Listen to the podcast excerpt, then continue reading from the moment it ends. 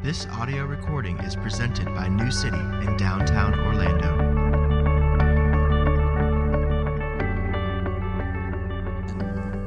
This morning's scripture reading is from the Gospel of Mark, chapter 1, verses 28 through 45.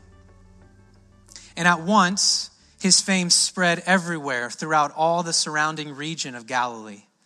And immediately he left the synagogue and entered the house of Simon and Andrew with James and John.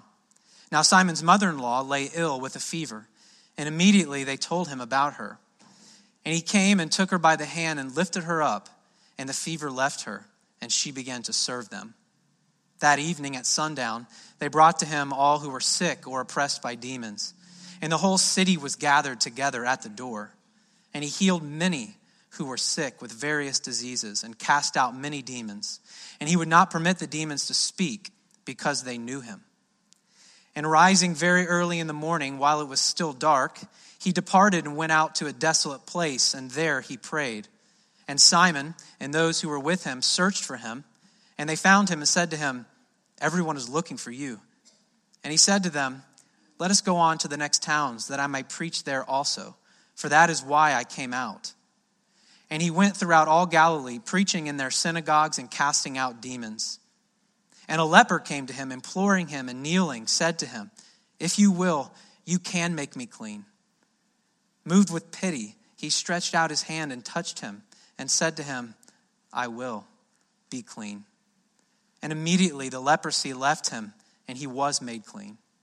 And Jesus sternly charged him and sent him away at once, and said to him, See that you say nothing to anyone, but go, show yourself to the priest and offer for your cleansing what Moses commanded for a proof to them. But he went out and began to talk freely about it and to spread the news so that Jesus could no longer openly enter a town, but was out in desolate places, and people were coming to him from every quarter. This is God's word. Amen. Please be seated. Uh, my name is Ted Sin, as Damien said and I'm the lead pastor of New City Central. I'm not pulling out a gun, so don't get nervous. Um, I'm just pulling this silly thing out so that I can see my iPad. Uh, but I serve as lead pastor of New City Central, and what that means is I get to uh, contribute here, at, uh, the lead pastor of New City Orlando, which means I get to contribute here at New City Central. And my primary contribution is teaching uh, here in worship on Sunday mornings. Uh, the sermon text that was just read to you uh, is somewhat abnormal. I, I, hope you realize that as it was being read. Uh, the text read to you contains three different episodes uh, in, in, the life and story of Jesus Christ. Uh, there are three connected episodes, but they're definitely distinct episodes. You, you heard about Jesus in Peter's house. you heard Jesus and Peter's conversation in the wilderness, and you heard uh, Jesus' interaction with a leper. And ordinarily, what we would do at New City is we would take one of these three stories and we would spend an entire sermon uh, unpacking all of the details or the most of the details from that story. But what we're going to do today is a little different, and that is we're going to zoom out and, and instead of uh, studying one story, we're going to study a thread or the thread that runs through all of those stories. So, Mark, as he wrote his gospel account of Jesus' life, uh, assembled it and arranged it in the way he did. And he used uh, vocabulary, he used uh, phraseology, he used grammar to help us not just look at one story at a time, uh, but to learn how to look at threads that run through many stories. In fact, uh, by the end of this morning, I will have referenced quite a bit of Mark chapters 1 through 5 because the thread I want to show you this morning uh, is, I believe, the most important theme in the first five chapters. And, and having read it this week in CBR, uh, I want us uh, to, to consider it uh, again now together. Here's the theme, here's the big idea. This is what I was struck by uh, Monday, Tuesday, Wednesday, Thursday, Friday, as I, along with you, read through the Gospel of Mark. Here it is. The core concern in Jesus' life and ministry has to increasingly become the core commitment in my life and ministry. So think about it. Uh, more than anything else in our day and age, we're called Christians. Uh, the, the, the, term, the label Christian is found in the New Testament. And, and as such, it means of Christ or little Christ or related to Christ. And so, as a Christian, to have congruence in our lives, his core concern has to be our core commitment. Uh, further, in the Bible, uh, far more than being called Christians, we're called disciples. And as you know, the word disciple secondarily means learner, but it primarily means follower, imitator. Little Christ, act like Christ. A disciple of Jesus imitates Jesus. Uh, the core concern in his life has to increasingly become the core commitment of my life for me to have integrity and congruence, alignment with him. And so, what I want to do is, I want to walk through these five chapters, focusing primarily on the verses read and then alluding to and mentioning other passages. I, I want to see three things. First, I want us to see very clearly the core concern in Jesus' life and ministry. Then, I want us to see the core commitment in a disciple's life and ministry.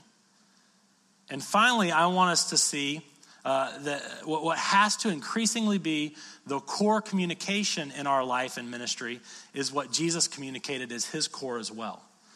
I hope to have that third point make a little more sense and flow better at the end of the sermon. Core concern, core commitment, core communication.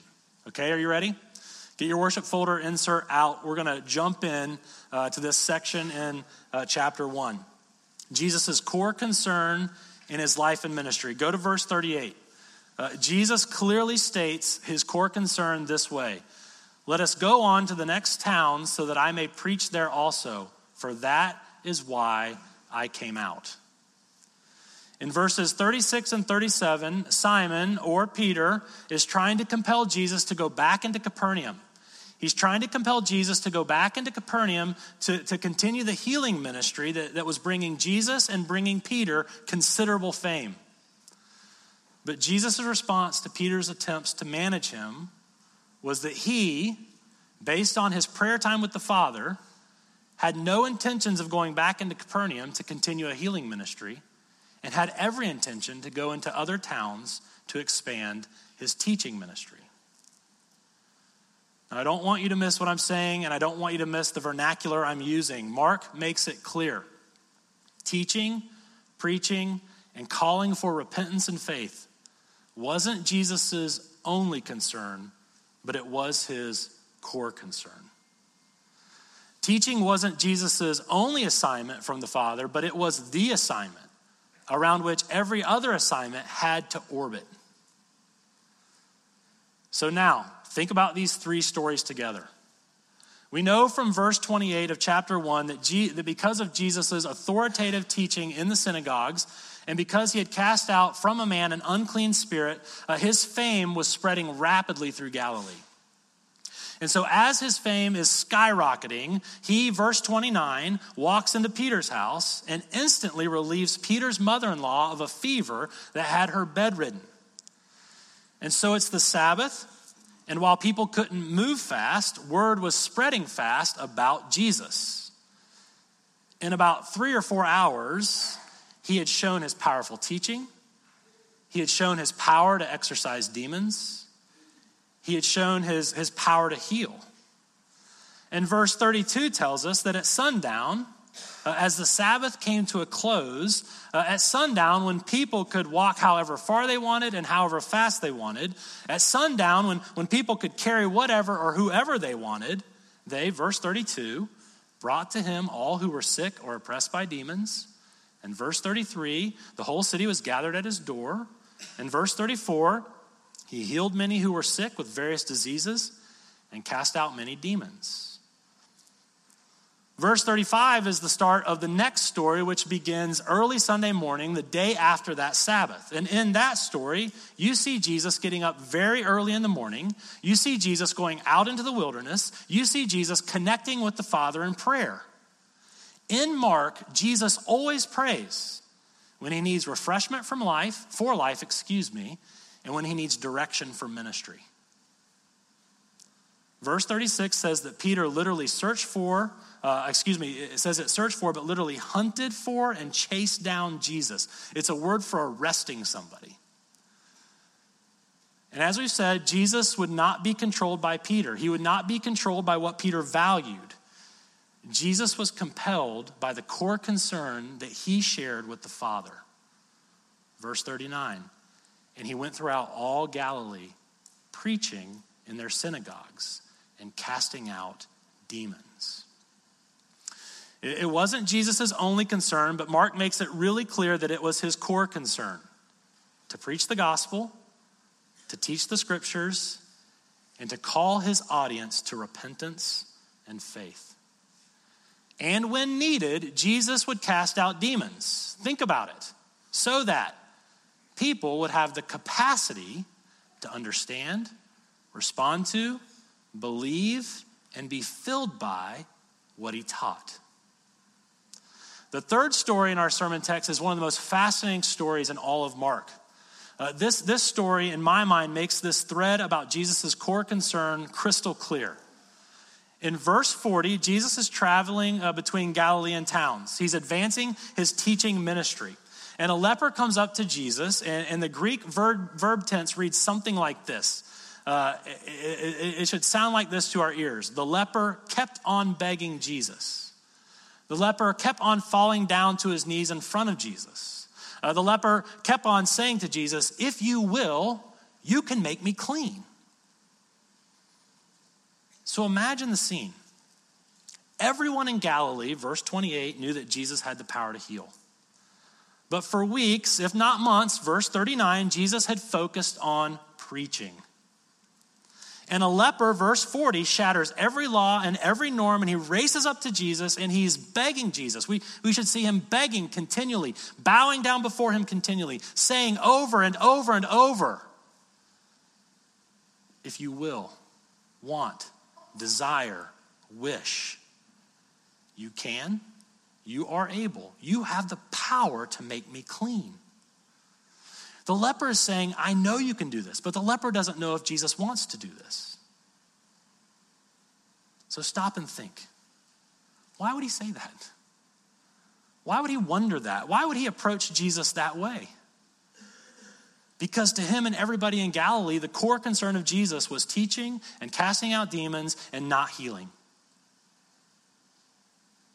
It wasn't Jesus' only concern, but it was his core concern. And until you get that, you cannot understand why the beggar had to keep begging, the, the leper had to keep begging, and you can't understand Jesus' words to the leper. Our preconceived and prevailing notion of Jesus is that he sought out people to heal.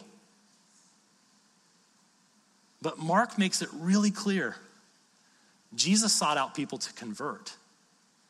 And those in need of physical healing had to seek out Jesus and often beg him for that healing.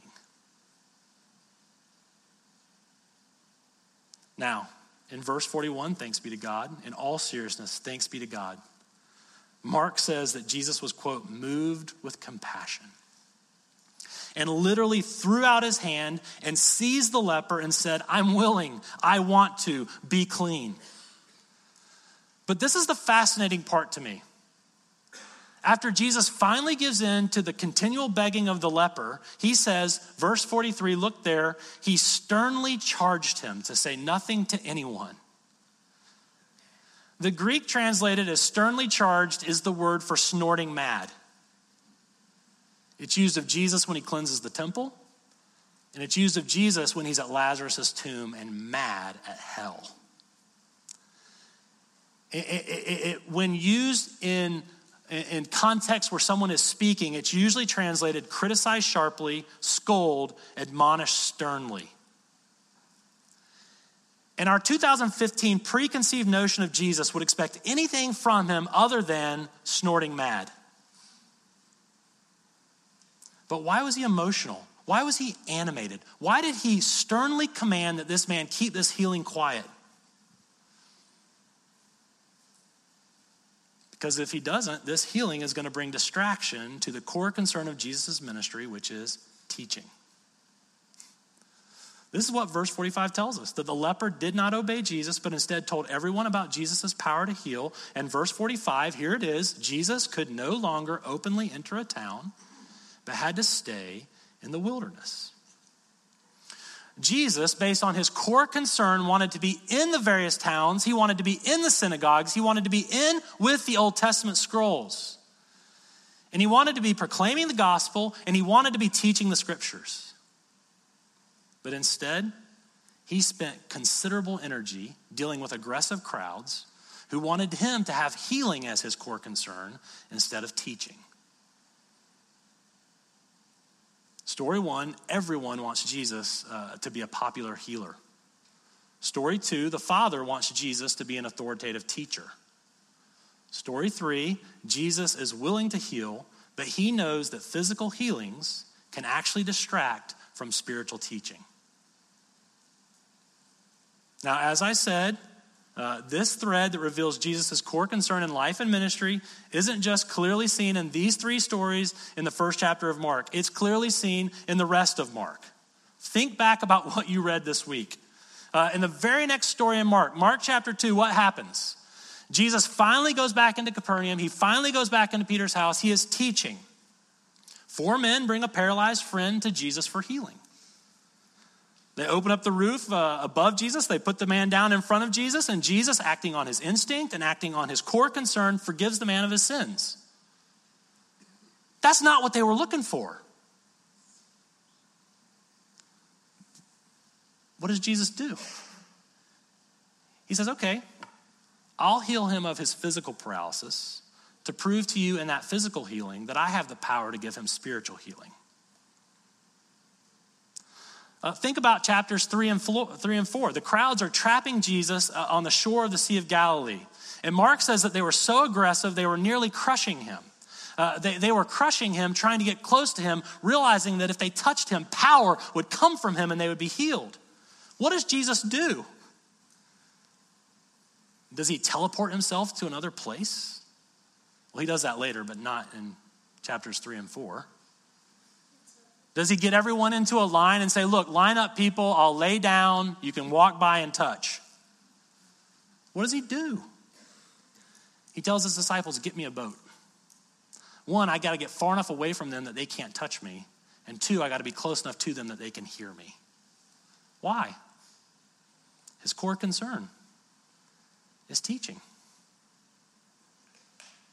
And again, the big idea this morning is this as Christians, as disciples, Jesus' core concern in life has to become our core commitment in life. The big idea is this we don't get to pick and choose what it means for us to follow Jesus.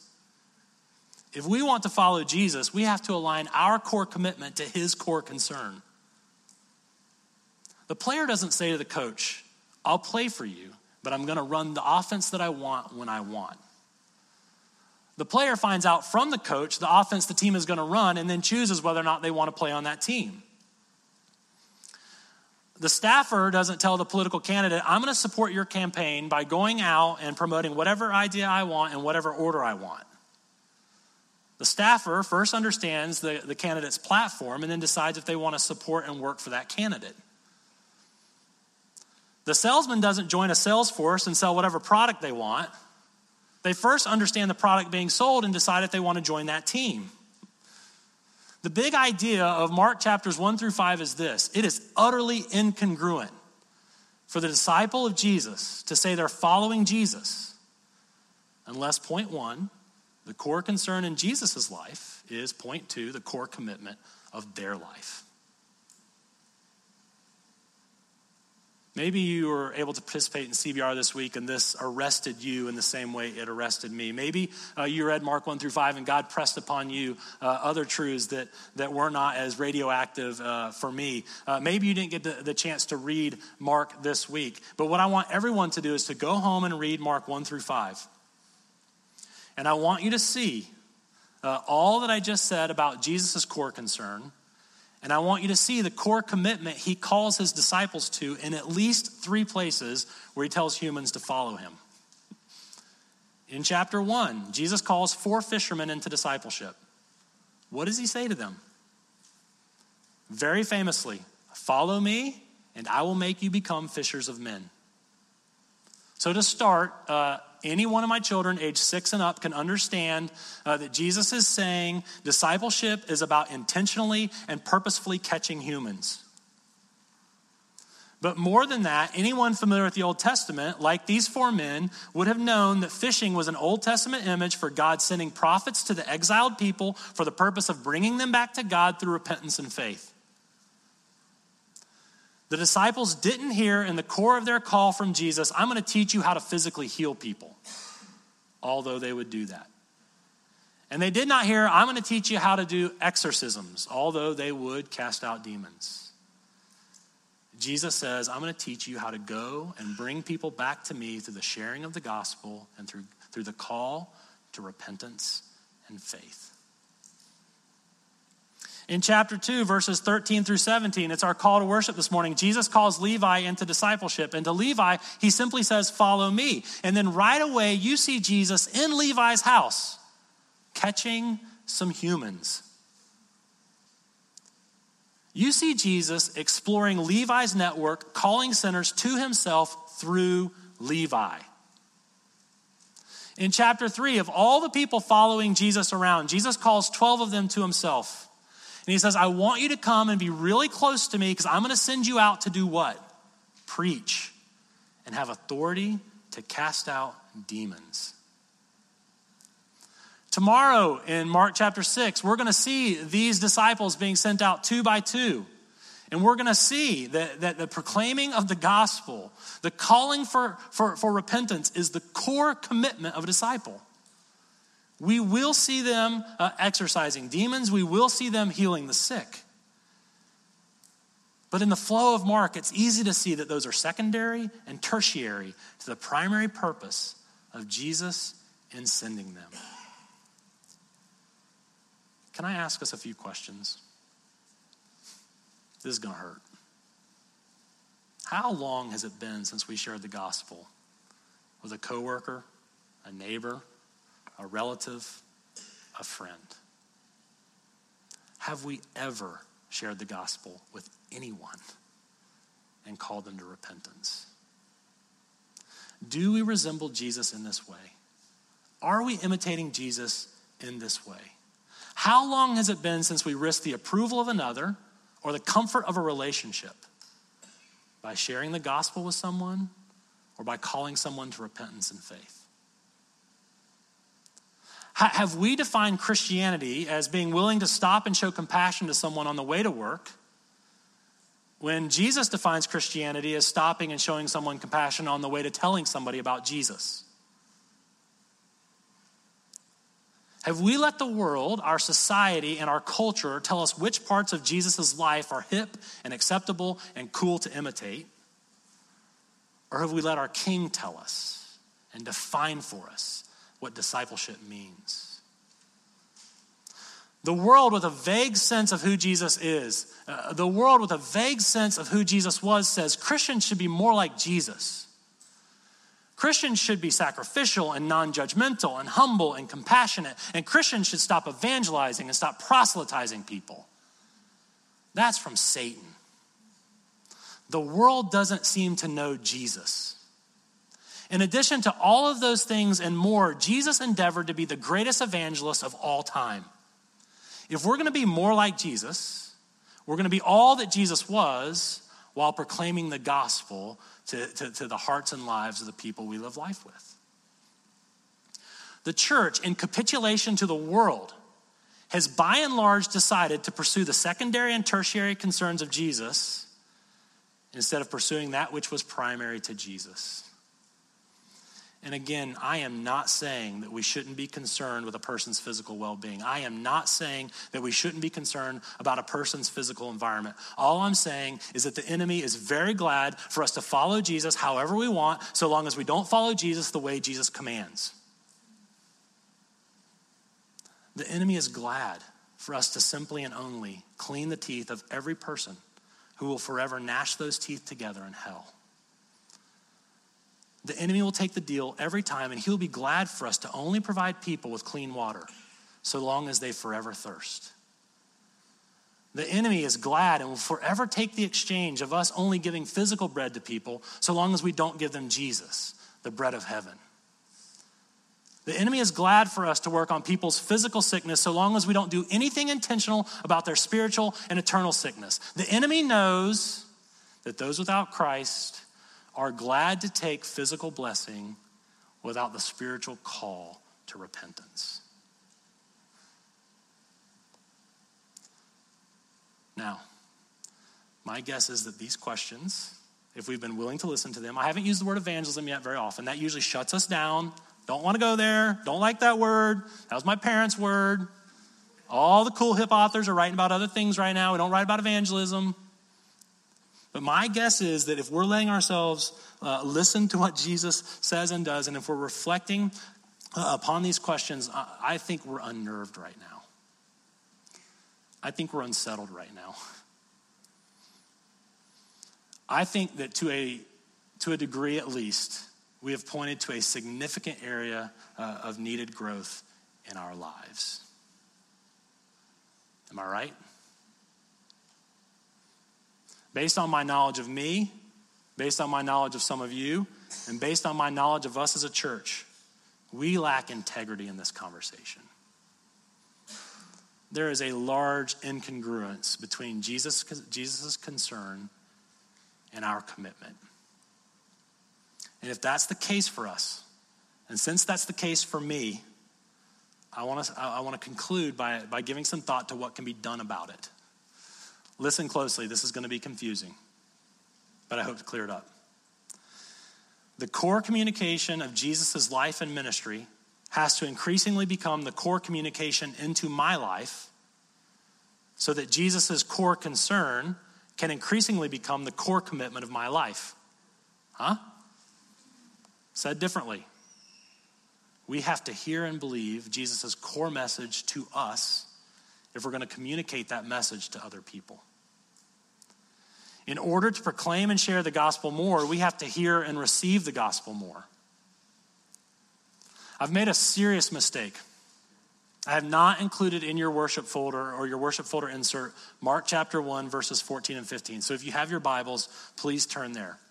I put a lot of chapter 1 in the sermon text. I put some of chapter 2 in the call to worship, but I don't have chapter 1, verses 14 through 15 anywhere. And this is why it's super important for you to hear these verses. These verses contain the core communication of Jesus' life and ministry to us, his people. So, in other words, as you read through Mark, you're going to read of Jesus preaching and proclaiming, and you're going to read uh, of the disciples preaching and proclaiming. And Mark thinks you've already heard what the message is that they're proclaiming. He gives it to you in chapter 1, verses 14 and 15. Listen closely. The core communication we need to hear in order to proclaim. This is the core communication we have to hear and believe ourselves more fully to, to, to, to proclaim it and to share it with others more fully. Now, after John was arrested, Jesus came into Galilee proclaiming the gospel of God and saying, The time is fulfilled, the kingdom of God is at hand, repent and believe in the gospel. So here's Jesus' core, core communication. Okay, you ready? You can be in a relationship with God. You can be a part of the glorious and eternal kingdom of God. And here's how repent, acknowledge you're wrong, confess your sins, own that you've looked for life in other realities besides Jesus. Own that you have sought salvation and approval and comfort and wanting to be cool. Jesus is saying, You can be a part of what I'm doing. And the first step is to repent. He is saying you can enjoy a loving relationship with God as Father. You can, by grace, be a part of all that I'm doing now and forevermore if you first repent and if you second believe in the gospel. That is believing in Jesus. Believing that in Jesus you have the forgiveness of your sins, even the ones being discussed this morning. That is believing in Jesus, that you have the righteous record and the resume of Jesus. That, that, that means believing that in Jesus you have the Father's approval. Believing in Jesus that the eternal comforts of the new heaven and and the new earth are awaiting for you. So, what will compel us to tell others of the grace and mercy and forgiveness of God in Christ? Believing, actually believing in the grace, mercy, and forgiveness we have for not telling them sooner and believing that the approval we have is in Jesus and in his life and not in anything we could do in this life, and believing uh, that the forgiveness we have is in Jesus' death and not in anything we can do uh, from here moving forward. For Jesus' core concern to increasingly become our core commitment, we have to increasingly hear and receive this core communication first to us so that we can proclaim it and share it with others. Why don't we share our faith more? why aren't we practicing more strategery in our relationships? The biblical answer is this it's because we don't believe the message we've been sent to share. For me, in addition to trying to find life and approval and comfort, I, in some of my relationships, think that the person is too far gone, too sinful, too dead in their sins. And what I need to hear Jesus say to me today in the present tense is repent. Repent for that pride of thinking you're better than anyone. Repent for doubting my resurrection power and thinking that you weren't as dead in your sins when I brought you to life. Repent for being more concerned over your temporal comfort than their eternal discomfort. You think they're bad. How wicked is your pride and self centeredness? You see, I have to repent and confess uh, my sin and, and confess how wicked I was and still am so that I can experience the grace of God and believe that that grace can reach them because if it can reach me, it can reach anyone. I'm a complex person. In other relationships, I think the person's too close to me, and I think they've seen too much of me, and I think they've seen too much of my sin. And in those relationships, I've forgotten that the core message of the gospel is repent and believe in Jesus. Somehow in my heart, I've made the core communication repent and do better instead of repent and believe that Jesus did it all. In my life, when Jesus uh, has used me to bring someone into the family, it has always been as I modeled current present tense confession of sin and current present tense faith in Jesus. God has never used me to bring someone else into the kingdom by confessing past sins and telling them how good I'm doing right now. Sometimes, ironically, I need to hear the present tense voice of Jesus saying, Repent. And then I will share the gospel more. And sometimes I need to hear the present tense voice of Jesus saying, Believe.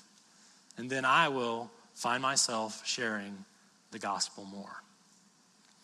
But either way, to make his core concern my core commitment, I have to hear more deeply and readily his core message to myself that I might give it to other people. Let's pray. Most gracious God and Heavenly Father, we thank you that our righteousness is in Christ alone. Uh, we thank you, Jesus, um, that you uh, did all that you commanded us to do, and then you died on the cross for all that we have done and haven't done.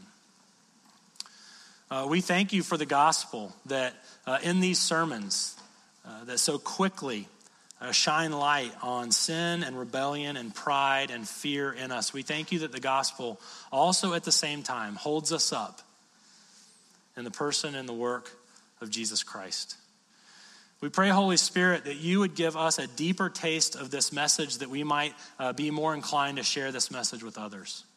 We pray that you would meet us uh, in our area of need right now with yourself so that we would move forward proclaiming you and not ourselves.